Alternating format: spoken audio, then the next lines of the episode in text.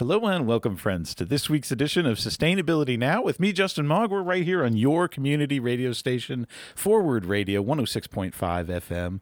We we live broadcast to you from right here in the historic Habern Building at one oh six point five, and we also live stream anywhere you are online at forward radio dot org, uh, which, while you're there, hey, why don't you become a part of this community radio station? This is radio for the people, by the people, and we want you to be the people behind these microphones.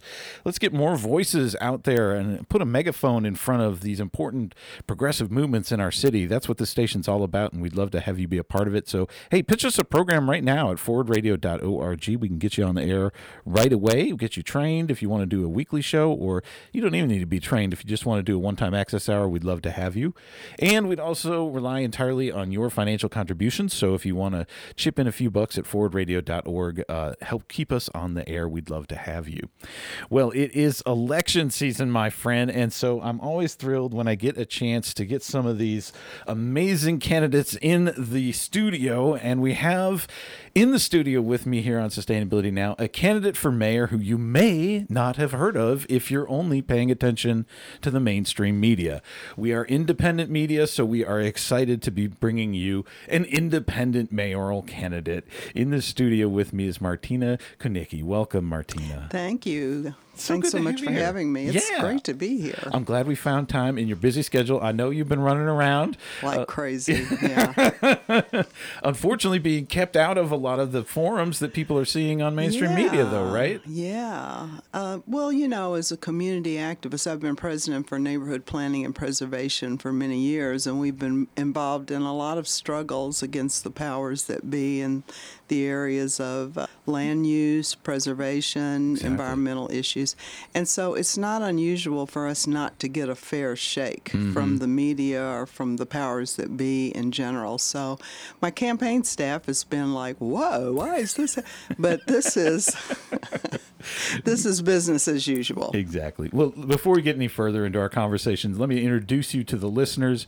Uh, Martina was born and raised right here in Louisville, and as she said, a longtime advocate with neighborhood planning and preservation for historic preservation, environmental justice, and I think really importantly, and certainly in line with the mission of this station, a stronger role for citizens in the city's decision making, right?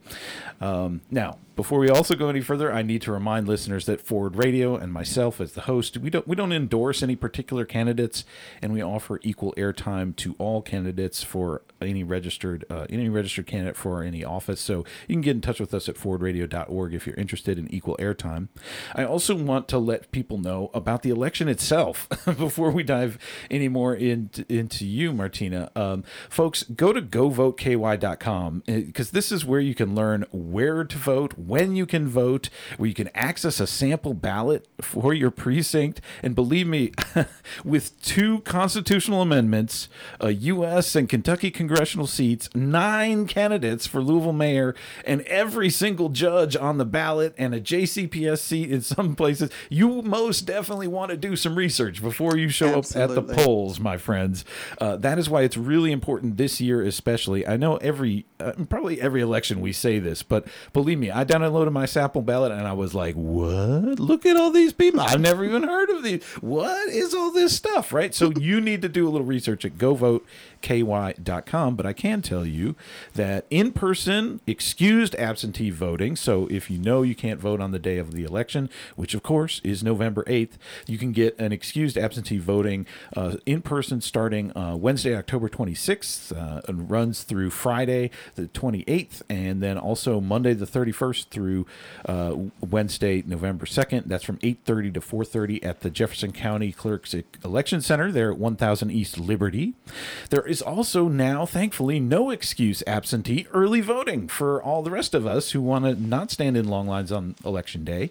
You can vote early Thursday through Saturday before the election. That's November third through fifth from eight a.m. to six p.m. at many locations around Jefferson County. What are there? Seven different locations. I'm not going to read all those right now. You can find them at go vote K Y dot com. And then, of course, Election Day itself is on Tuesday, November eighth from six a.m. to six p.m. And let's talk about the Louisville mayor position.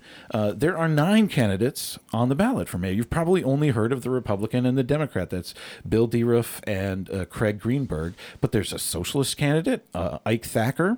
Uh, then, then there are, uh, let's see, it would be six other uh, independent candidates, including our guest today, uh, Martina uh, Nichols-Kunicki is how you appear on the ballot. But there's also David Ellen, Ellenberger, uh, Minetta Lemke-Ketir, Robert Eberenz, John Mace, and Taylor Everett.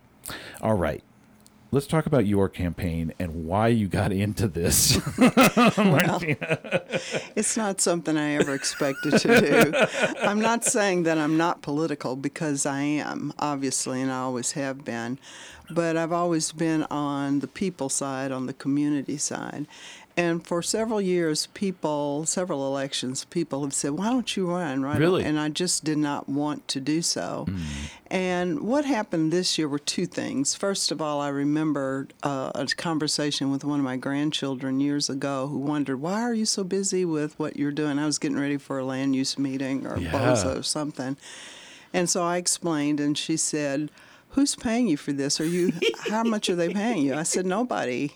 And she says, oh, my, that is stupid. And so, of course, I lectured her on the importance of community service and, right and all that. But this time around, I looked at the situation, and I saw that the apparent frontrunners are going to be more of the same. Definitely. And yeah. then I reflected on my experience as a community activist for over twenty years. And the bottom line is this. I can make a lot of noise. I can raise issues. As we said earlier, a lot of times the media is not going to reflect those issues. Mm-hmm. And we really need to start getting people in office who are going to put our words into action. Yeah. And the only way that's going to happen is for some of us to cross over to the dark side. So, dark side. So that's why, you know, and then I'm working with a group that I helped pull together, the Citizens Coalition for Land Use Reform, in response to the city's attempt to do land use reform under the umbrella of equity. But when you looked at what they were doing, it had nothing to do with that. Mm. And, uh, folks on that committee said, please run, please, because we had been working for about a year, so frustrated that this group was making recommendations and just kind of running into yeah. more brick walls than not. Yeah. Well, your slogan is the key to a metro that works for us. So I have to ask, who has Metro government been working for, and how will you change that? Well, we need to face as a community that we have had a corporate capture of our Metro government. And it's been a long time. A lot of people don't like to use the word corporate. We can all say elite. There's a small group of people that have incredible control and power over our government. And so within the last administration, but even before that, we had entities, and many times they're outside of Louisville. They're coming in hmm. from Chicago. I mean, just down the street, the takeover of our downtown mm-hmm. is a good example of that. So they have been able to acquire access to our government, to influence our policy. And so there's been a lot of policy walkback in the last uh, decade or so that keeps backing uh, the community away from the processes that are designed to protect them. So our ordinances, um, so many so many aspects of local government have been tweaked just a little bit so that the powers that be, generally those that have a lot of money, generally those who are saying, we're going to invest, we're investing, we're investing, but they're not really investing in our community to our benefit. They're yeah. investing for their benefit. So I will say, as a resident of Parristown, which has been suffering under the city's inability yes. to redevelop this prime real estate in Parristown, the, the urban government center, uh, much less to protect the historic preservation possibilities there, to me, it certainly comes across like, boy, this government is really just incompetent. Like, why can't they seem to do the most basic functions? It sounds like you're suggesting it's not incompetence, it's intentional. It's intentional, but it has a heavy overlay of faux public participation. For sure. It has uh, the concealing of the fact that this Parristown is like the poster child of good. Let's talk about of it. governmental dysfunction and how many of us, it can just completely go over our heads, because if we're not living in Paristown, we just hear, ooh, something great is coming in Paristown. Right, right, right. But then when you look at the process, so this is a project that, if I'm not mistaken, and there's so many of these, so forgive me if I get them I mixed know, up. I know. But it's an example of how a grain of a good idea was put out there for bid. There were local developers that bid. There was public participation that said, hey, we prefer this particular developer, and it was Underhill Associates, who has a reputation of rehabbing and doing a great job in uh, Louisville, Kentucky. Their plan was the only plan. I forget how many proposals were in on the first round. Something but, like nine on the first round. But oh that was God. so long ago now. twenty seventeen? I can't even remember. Listen, we have started collecting petitions to Landmark. And this is, for those who are my age group, this is the site of the old Baptist Hospital. Yeah. And quite a history surrounding that, yeah. but I won't bore everybody with that. But that first round was excruciating. Oh, and then there were two other rounds, and each time we began to landmark that building. I have copies of each landmarking petition that we were going to use each and, time. And what does that mean for our listeners who aren't familiar? What does landmarking mean? Well, we were going to landmark the property to protect it, and so that meant you had to get so many signatures from the community. That meant, meant you had to do a historic justification, so we wrote a tome about it. Uh-huh. And then attend one excruciating meeting after another. But the, the the thing about Paristown, though, it was so in your face that the powers that be were going to have their way. So the Underhill uh, company was chosen once, twice. Then there was something weird that happened that he they were sort of awarded the project, but they were set up in such a way that they were going to not be able to meet the obligations of this weird agreement. And so at the end of the day, the folks that were really pushing hard to get it to begin with, who have connections in this town, they got the property. With, like, no actual plan, with that, no actual money behind it, no investors, yes. no partners lined up. It was it was so clearly just like this fantasy land of, oh, here's what we're going to do. And the proposal itself was just horrendous. Like, we want office space and a parking garage in this community? Like, really? Oh, the footprint, you know, is so... And a boutique hotel. Don't forget and a the boutique. boutique hotel. Oh, yes. We Gotta must have, have that, a hotel right? every chance we get. And the footprint is so small over there. And I have to tell you, I used to live in that community back in the day. I was a young hippie back in the day. And I lived over on Breckenridge, which is like on the, you mm-hmm. know, the edge of Paristown Point mm-hmm. with their now, it used to all be Germantown. Yeah. But I remember that community as a very walkable community. Definitely, yeah. I used to like, uh, I had one daughter at the time, I used to like walking through the Baptist Hospital property there, and that it was functioning as a hospital at that time, mm-hmm. and the nursing school had just one or two more years to go, but I know what a community looks like when it functions. And I'm sorry, it does not come from boutique hotels, from these apartments that no one's going to be able to afford. And so when you hear these developers say, oh, we're going to maintain the ambiance of the community. I lived in that community. It was a working class community. And it was a community that served. We had, you know, stores to go to and that sort of thing.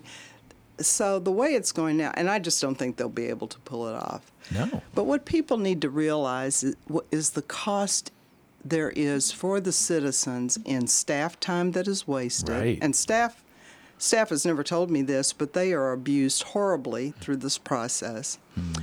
Uh, the loss in terms of property, that's public property over there.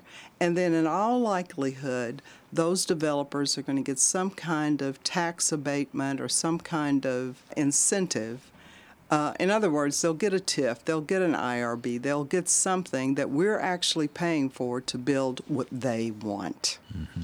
I'm speaking today with an independent candidate for Louisville's mayor, Martina Kunicki, and you can learn more about Martina at Kunicki four mayor dot com. That's K U N N E C K E F O R M A Y O R dot com. Uh, and she is one of nine mayoral candidates. If you download your sample ballot at Go Vote K Y dot com, you will see that you have many choices on November eighth, voting day, uh, or you can vote early as well and learn about that at Go Vote K Y dot com. All right. That's one poster child. We don't want to spend the whole day talking about Paristown, but while we're on the topic of de- demolition by neglect and unsustainable vague plans and faux public processes, why don't you talk about a few other poster children in Louisville? Yeah, I'm glad you mentioned demolition by neglect. And just to let people know, that is a technique that a lot of these developers use to uh, justify bringing down some of our historic properties. So they will purchase them and just let them decline. But, you know, one of the biggest neglectors is the city of Louisville. And the Baptist Hospital property is an example of that. So that's the gardens. Really, yeah. Every time I go by the gardens, I'm like, what? Whoa. Anyway. Okay, yeah, Baptist okay, Hospital. Let's okay, talk about that. okay, okay. But some of the other examples, as you know, I've worked with communities all over town. And so recently, I was invited to, this was a forum I was invited to. Thank you, Eastwood Village uh, Association. Nice. Out in the eastern part of the county. And there, they're, the, they're concerned about the construction of a new school by J C P S. J C P S is also a very interesting entity to deal with, Metro-wide. But apparently a school is being built there that the community did not really ask for. And one of the issues is a narrow road leading to the school, mm. which is already sort of a safety issue out in that community. That community is concerned that the road repairs or augmentations that need to happen will not be complete before the school opens. So the state says that road's not going to be done until twenty twenty-five. Wow. But the school, surprise, surprise, will be ready to go twenty twenty-three. So there's a couple of issues here. And once again, the community has made their views known, and they're just being, in my view, I don't want to speak for them, but they're being railroaded. And this is going to happen. You know, that term, it's a done deal. That is a proxy for this is corporate control. This is corporate capture here, and you have nothing to say about it. The uh, other issue regarding that, and this is why I tell folks what happens in Floyd's Fork, what happens in Paristown, what happens in the West End, the South End, should matter to all of us. Right. Because at the end of the day, there is a public cost. Yeah. And one of the public costs out in this area of town is going to be just the total destruction, the final nail in the coffin for Floyd's Creek. Mm. It's the only surviving living creek mm-hmm. in our community. It's the only creek you can still fish in and swim in. Yeah. Just the school alone is going to kill that. Wow. But not to mention, and there's a wonderful fellow, and I'm not going to be able to call his name correctly, Lucas. He's done a wonderful analysis of how much the proposed development, they're building like mad out there. As I knew they would as soon as they invested in the parklands. Don't right, get me started on the parklands.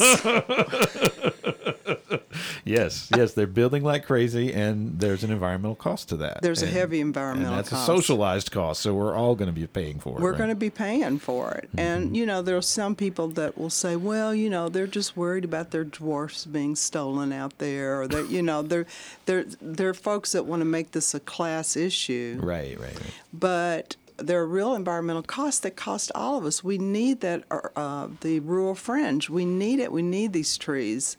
And so, yeah, so that's one of my... But I, I'm glad you mentioned the parklands, because one of my other concerns is the takeover of these consultancies, these private companies, foundations, of our public functions. Yeah. So entities like the Parklands, even Olmsted to some extent, and then uh, there's another one, the Parks Foundation or Parks for All. We have questioned why suddenly they are the gatekeepers to our park system. Yeah, what's up with that? What is it's up with parks. that? What is the cost with that? The rebuttal is, well, you know, we don't have the staff. or they don't have the expertise. And I'm not saying we should never engul- indul- uh, engage consultants, because I used to be a consultant. Sure, sure. But when we t- turn entire departments, so it seems, over to the consultant class, there's a cost to that in terms of access. You know, we can't get to our park services as easily as we could before. Mm-hmm. And in terms of paying them, paying staff that apparently, when did our staff become so lacking in skills? Right, We've right. had a brain drain in this community. Mm-hmm. That's a whole other thing, but glad you mentioned the parklands. What about Waterfront Park? What about it? I mean, is that the same deal? Like, why is this a private organization that runs our waterfront park? I think, you know, we have to face the fact that when you have businessmen, that that mythology that businessmen are lawyers, make our best public servants, is it has definitely been disproven so many times. Yeah. So we had a businessman take office, and in a way, you cannot blame him, because in their world, in their reality, success is what? Making a deal. Ka-ching. Acquiring property. Right, right. Building, building, build it, and they'll come. Mm-hmm. And so to them, that is success. And that's where they're stopped. That's where their analysis stops. Mm-hmm. But for us, our metrics are different. You know, can we walk in our neighborhood? Can we go to our parks when we want to?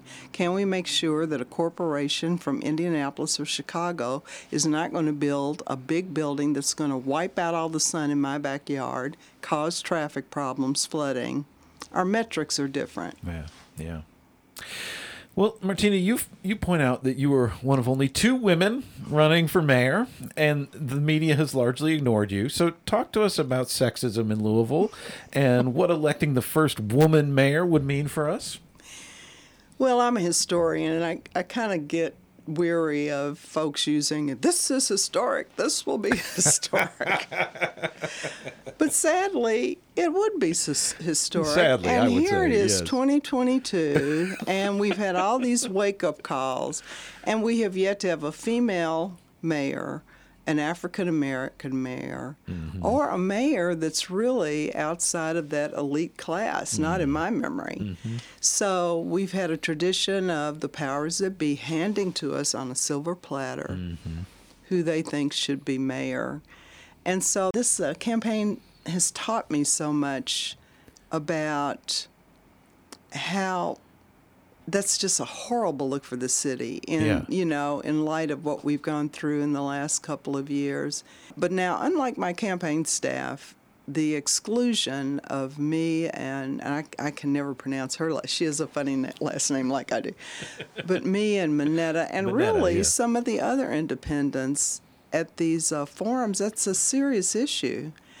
And what I've told my staff, first of all, this is, you know, business as usual, but also this is what many of us have been screaming about for decades, that this is a form of voter suppression, mm-hmm. because to for voters to be informed about who's running, what the issues are, that is ins- essential to informed voting. Right. So for the powers that be to say, okay, we've got two front runners, that's going to be it, right. that is very, very troubling. And it has always been accepted before now. We were not invited to the Louisville Forum. The Louisville Forum advertises itself or as nonpartisan. Wow. So since when does just including the Republican and the Democrat qualify as nonpartisan? Yeah. But even even today, I received notice that the Urban League was doing something, and there were going to be the two white male candidates.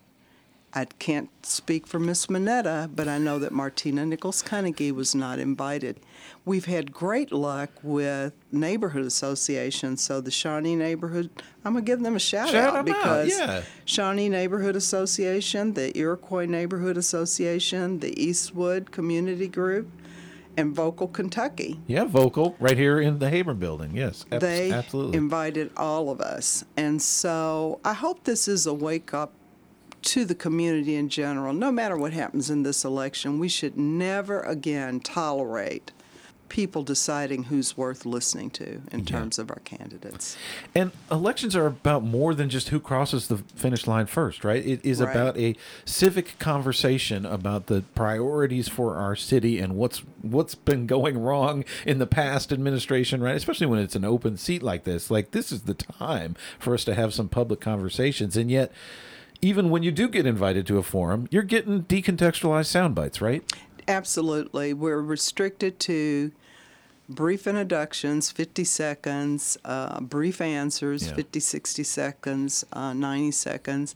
You're not able effectively to challenge some of the, because some of the answers are just not true. Right. But you don't, you're not in a courtroom, so you can't. Uh, and that also is a form of voter suppression, because if voters don't have an idea about what these candidates represent, what their actual track records are, then you're not able to vote in an informed manner.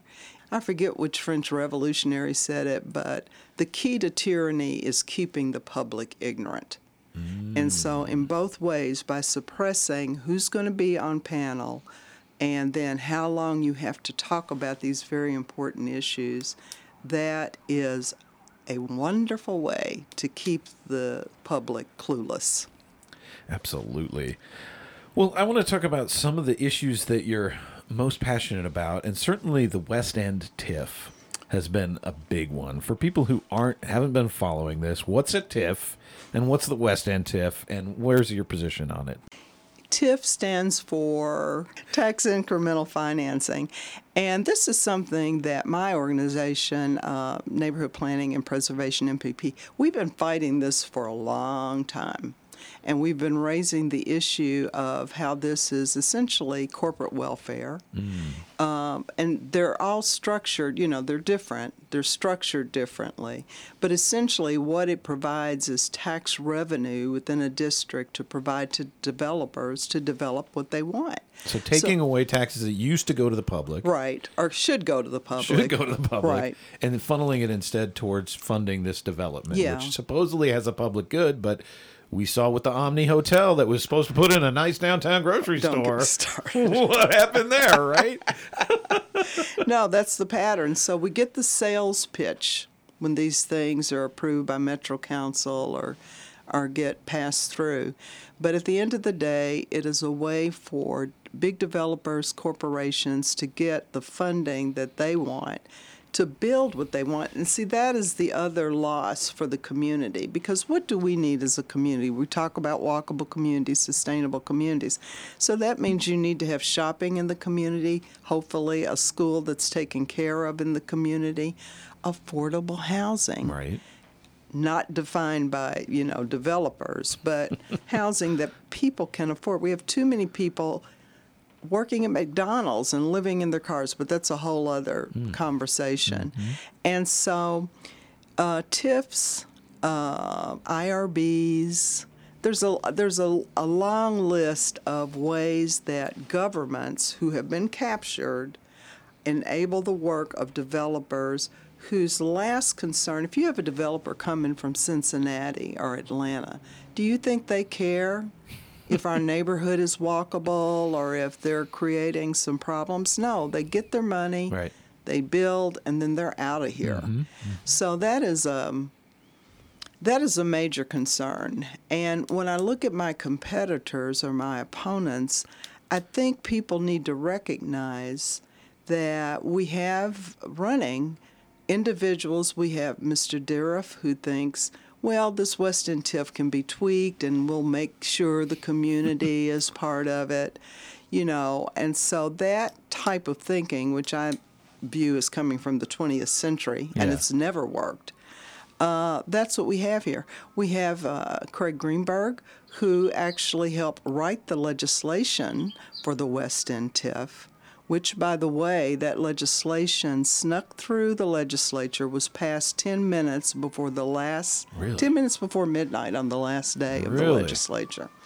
Wow. So w- why would a developer, which is what Mister Greenberg is, why would he be given, he and uh, Steve Poe, why would they be given the opportunity to craft legislation that's going to benefit them and their crony network, why would they wonder why folks are questioning that? So people, when they go to vote, they need to remember you have a choice between folks who want to change things to the betterment of the community or folks who really are still locked in twentieth century thinking that what's good for us, my company, my group, my whatever, it's going to trickle down to goodness for everyone. Mm. It just doesn't happen. I'm excited to be talking today with Martina Kunnecke. She is an independent mayoral candidate.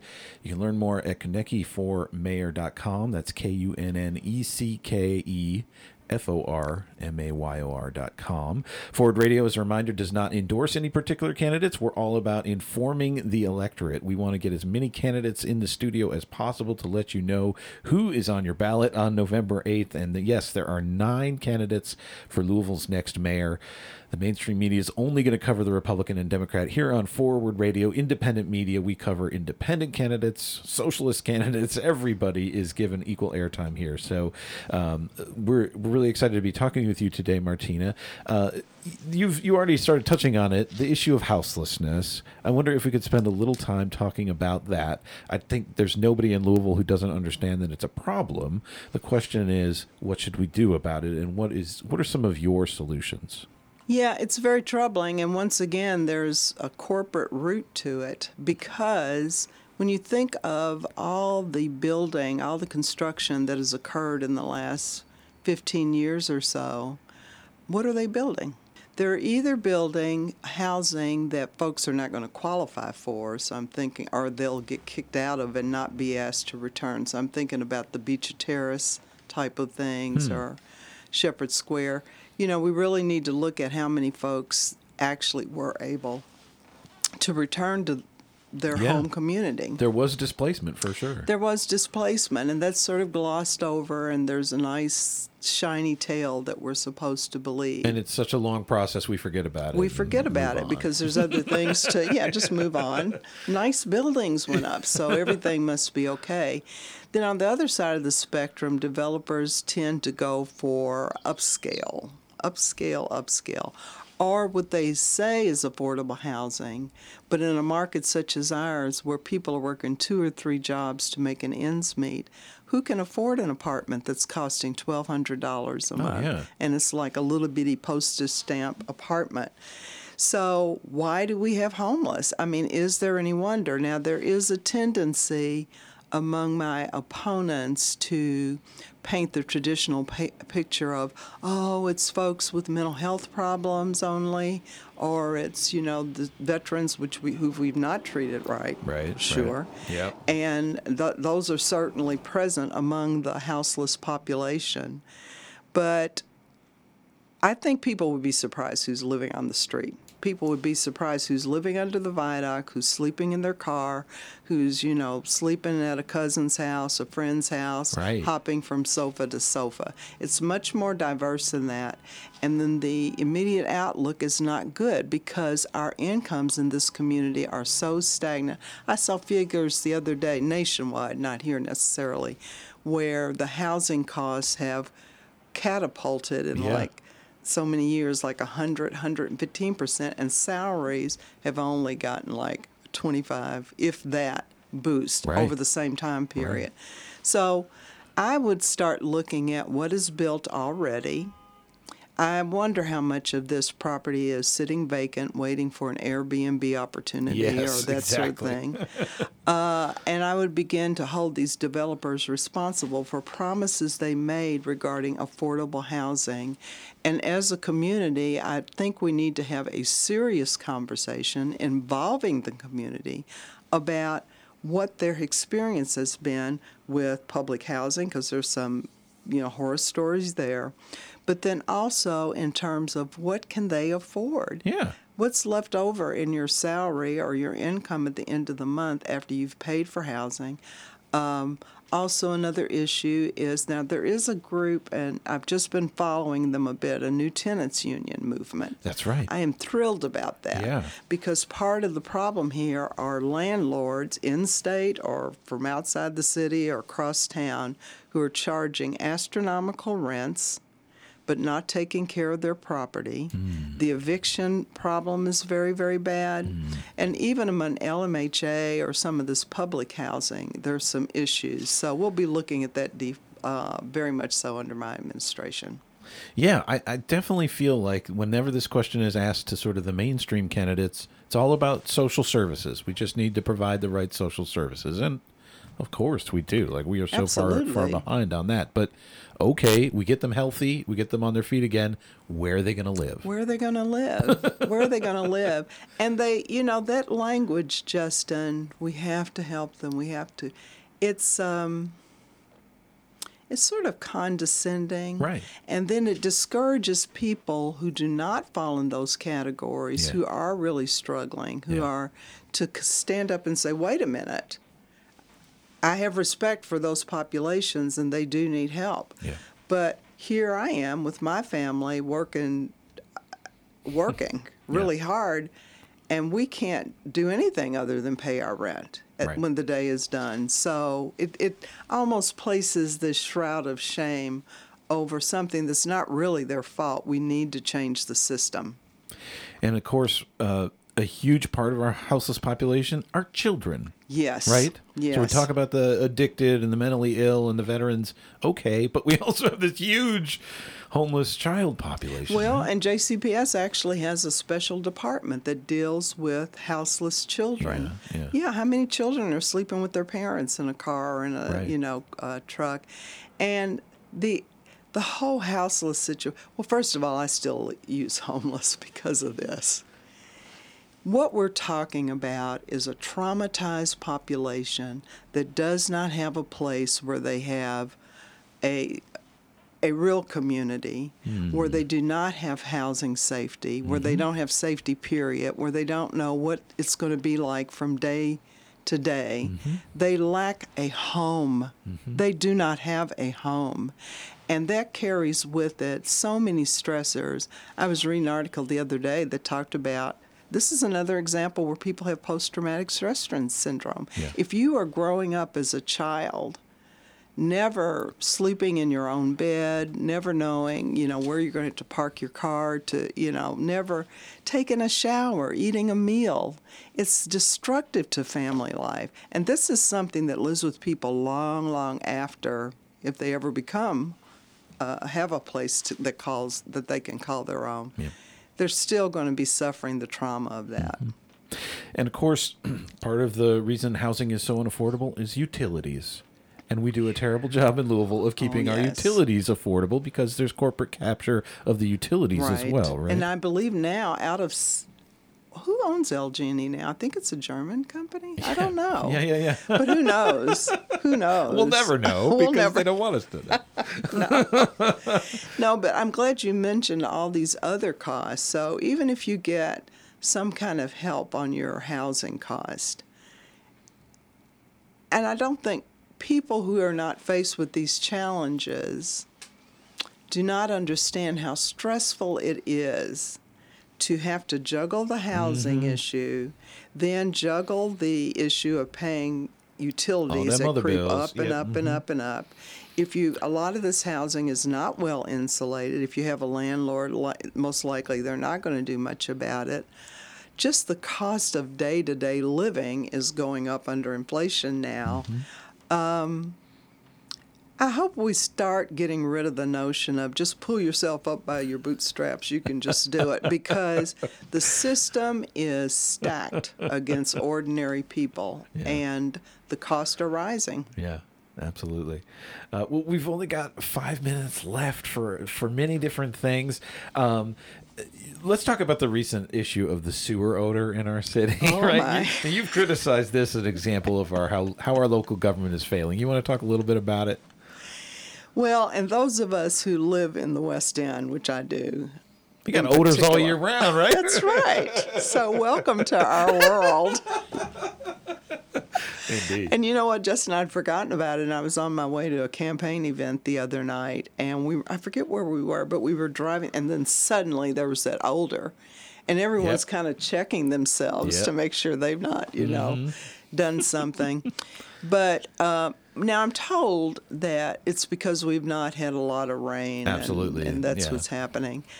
Uh, I would like better answers than that. And living in the West End, there are certain corners that you can stand on in the West End. There's a bus stop, because I ride the bus all the time, uh, down on Broadway, that it is almost, in fact, when I get there, I walk down another block to catch the bus because yeah. the odor is so bad. So a lot gets dumped into our sewer. Mm-hmm. And I'm told that a major contributor to the odor there is Heaven Hill. Absolutely. Heaven Hill, it, Heaven Hill, which wanted to build a methane plant in the middle of a neighborhood in the West End. Uh, they wanted to deal with... Um, They wanted the methane plants to deal with the waste from their process, which they apparently dump in the sewer. Yeah, they do. And, um, and you know, along the way, that's going to intermingle with other things. And then given the environmental conditions, you know, rain, uh, heat, or whatever, it can really be a stinking mess. So as mayor, I know what they keep telling us. There's just nothing we can do about it. But as a mayor, I'm going to be much more serious about looking at solutions, twenty-first century uh, solutions to uh, better corporate citizenship and trying to make life for people who live in the community better. Hmm. I don't want to ask this question, but I feel like it's the elephant in the room, and I have an obligation to. So what would you say I'm to, scared. to progressive voters who are listening now and are worried about the spoiler effect, given okay. that we don't have instant runoff voting yeah. in Louisville, like many communities are starting to have in more progressive places in the world. But uh, in, in that situation, if I wanted to vote for an independent candidate uh, and they didn't get enough votes to win, my, my second choice would count, right? For, for right, right. We don't have that system here. So I'm sure there are voters who may be worried, if I vote for you, am I putting Bill Dieruff in office? I know. And for years, I'm among the progressives who have already determined that there's not much difference between the Democrat Party and the Republican Party.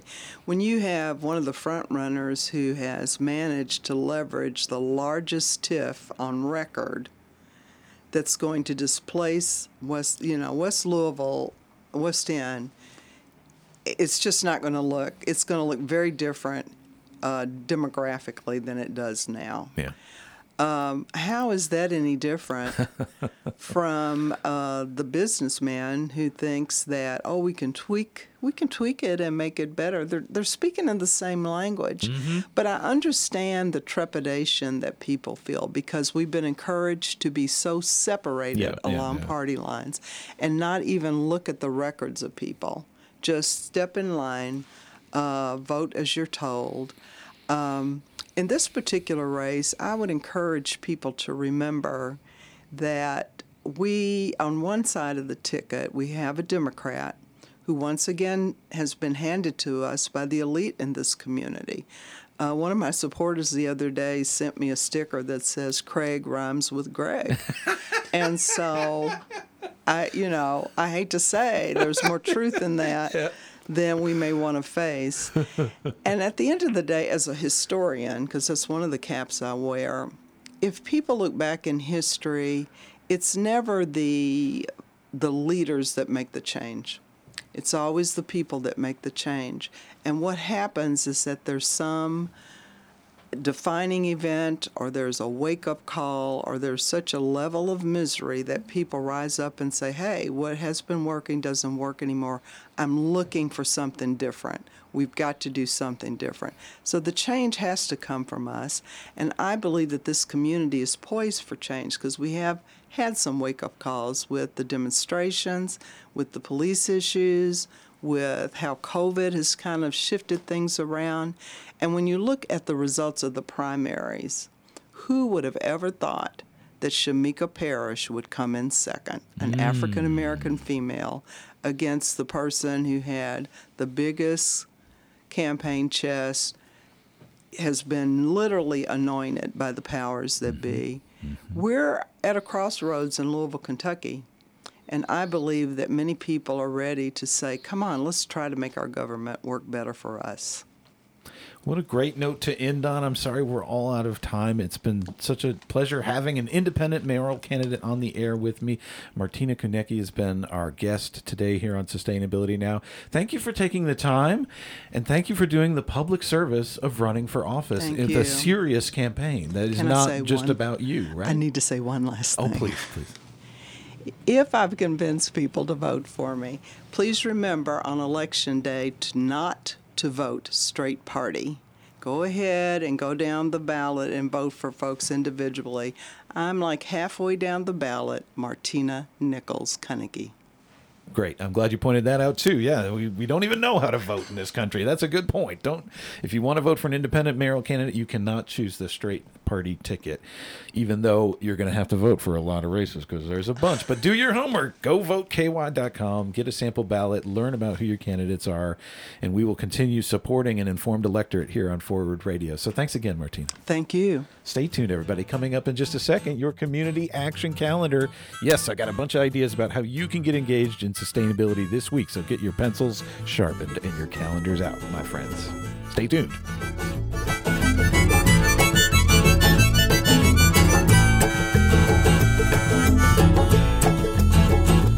While the sun shines bright on my old Kentucky home, 'tis summer and the people are gay, and the corn tops rise while the meadows are in bloom.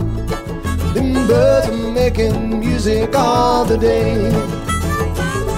Said weep no more, my lady, oh, and weep no more today. And we'll sing one song for my old Kentucky home, for my old Kentucky home far away. Now the young folks roll on that little cabin floor, all merry, all happy and bright. By and by hard times will come a-knocking at the door, my old Kentucky home, good night. I said weep no more, my lady, oh, and weep no more today. And we'll sing one song for my. And we are back here on Sustainability Now with me, Justin Mog. I hope you got your calendars out and your pencils sharpened, and you are ready to take action for sustainability, my friends. This week could be your week to get engaged. There's so much going on. Well, first of all, it is Sustainability Week at the University of Louisville. Every year we put on this great full week of events to celebrate, raise awareness, and engage your passions for environmental, social, and economic justice. It is all open to the public, and it runs all week through Friday. Coming up on Tuesday the twenty-fifth, there's a couple of events on campus.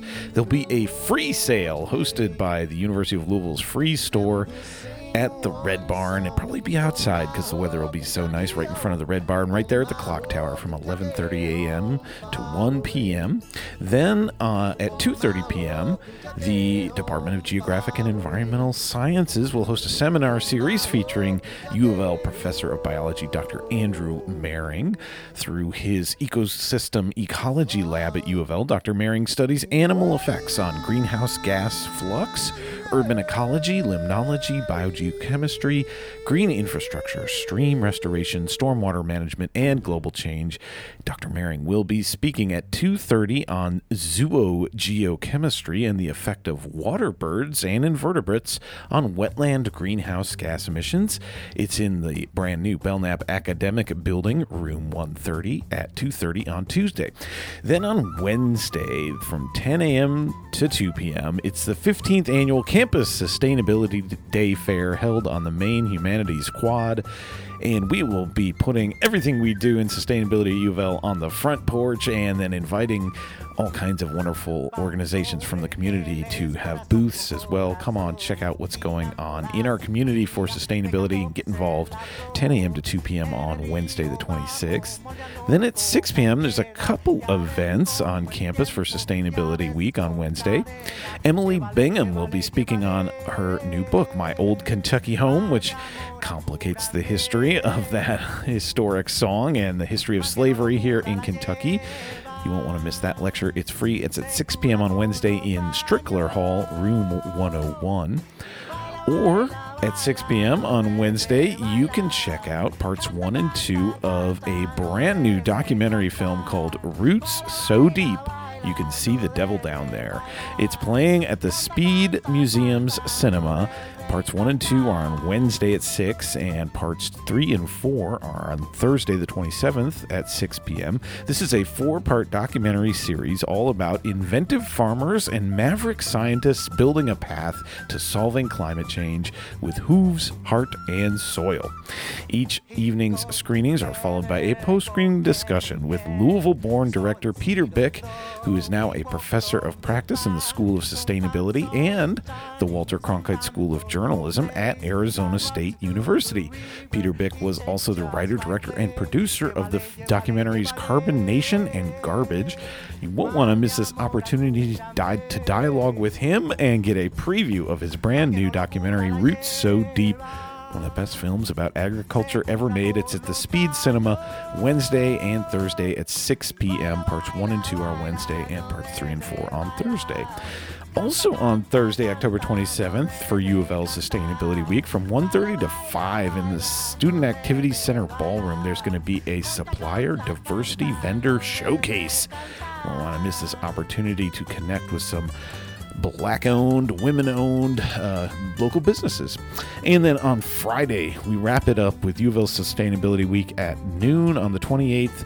There'll be an EcoReps Lunch and Learn all about do-it-yourself solar power. That's going to be held in Davidson Hall, room one oh one, or you can also join us online. And then on Friday at one p.m. right after that, out at the Garden Commons at the southwest corner of Strickler Hall behind the Speed Art Museum garage, we're going to do a workshop on aquaponics. That's growing fish and vegetables at the same time and using uh, the fish waste to fertilize the vegetables. It's a really cool system. We're getting up and running at U of L, so come check it out at one o'clock on Friday. There's more information about the full week of U of L Sustainability Week events at louisville.edu slash sustainability. All right, my friends, the election is nearing, and in in-person excused absentee voting begins this week on October twenty-sixth. Go to Go Vote K Y dot com for all the information you need about how to uh, how and where you can vote and to access a sample ballot for your precinct. With two constitutional amendments, U S and Kentucky congressional seats, nine candidates for Louisville mayor, and every single judge on the ballot, as well as some school board seats, you will most definitely want to do some research before you show up at the polls. You can find your sample ballot, ballot at Go Vote K Y dot com. And again, in-person excused absentee voting runs from eight thirty a.m. to four thirty p.m. starting this week, October twenty-sixth, twenty-seventh, and twenty-eighth. And then again, October thirty-first, November first, and second. It's all taking place at the Jefferson uh, County Clerk Election Center. They're at one thousand East Liberty Street. And in-person, no excuse, early voting for everyone is November third through fifth. eight a.m. to six p.m. at seven locations around the county. And, of course, Election Day is coming up Tuesday, November eighth, when the polls will be open six a.m. to six p.m. Learn more at Go Vote K Y dot com. All right, let's get back to Wednesday, October twenty-fifth. That's the U N Day and U N Human Rights Day program. It's online from ten a.m. to three thirty p.m. This event is co-sponsored by the United Nations Association U S A Kentucky Division, the Floyd's Fork Environmental Association, and Rotary Club of Kentucky, and it includes many conferences on anti-human trafficking as well as clean water. Some highlights from the day include at eleven a.m. there'll be uh, Doctor Azurdi M. Garland speaking on interfamilial human trafficking dialogue. And then at twelve twenty, uh, it's Forever Chemicals and P FAS. uh, with a World Health Organization representative speaking. At one twenty, it'll be Murdered and Missing Indigenous Peoples with Kieran Johnson. Uh, and you won't want to miss that. And then at two p.m., it's Angel of Alabama, a P FAS documentary film, and Elijah Yetter Bowman, f- founder of Ethereal Films and director, researcher, and filmmaker. That's at two p.m. as part of the U N Day and U N Human Rights Day program on Wednesday, which runs from ten a.m. to three thirty p.m. online. Find full details and more information about how to register at facebook.com slash UNAUSA Kentucky Division. Facebook.com slash UNAUSA Kentucky Division. Also on Wednesday the twenty-sixth at six p.m. at the Frazier History Museum, eight twenty-nine West Main Street, it's Kentucky's Native History. What do we know about Kentucky's Native history, and how far back does it date? As part of their exhibition, The Commonwealth Divided We Fall, we know Native peoples first arrived in the land we now call Kentucky more than twelve thousand years ago. As we commemorate Native American Heritage Month, we've assembled a panel of experts to give us the facts, dispel the myths, and show us what has been uncovered to reveal the truth. What tribes were here? How did they live? And what happened to them? And what about current day in Kentucky and beyond the stories still unfolding? Uh, we're also inviting guests in our audience to share their Native stories. Opening remarks include Mike Berry, Secretary of Kentucky Tourism, Arts, and Heritage Cabinet, and then guests include Ann Bader, Principal Investigator for Corn Island Archaeology, uh, A. Gwynn Henderson, uh, Education Director at Kentucky Archaeological Survey, LaDonna Brown, Director of Research and Cultural Interpretation at the Chickasaw Nation, Consultant for the Commonwealth Divided We Fall, Fred Nez Keems, a Navajo flute player, and it'll be moderated by Rachel Platt of the Fraser History Museum. You can find tickets and more information at fraser museum dot org. That's F R A Z I E R museum dot org. And I want to remind you that volunteers are needed on Friday, October twenty-eighth, to come on out and help Common Earth Gardens plant pollinator-friendly gardens at community ag sites, as you've heard, around the, our uh, community.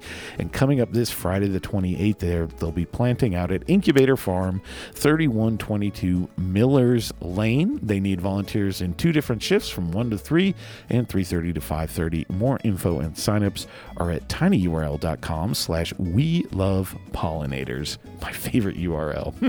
And uh, coming up this Saturday, October twenty-ninth, from ten a.m. to two p.m., it's the next pop-up drop-off free recycling event for residents of Jefferson County.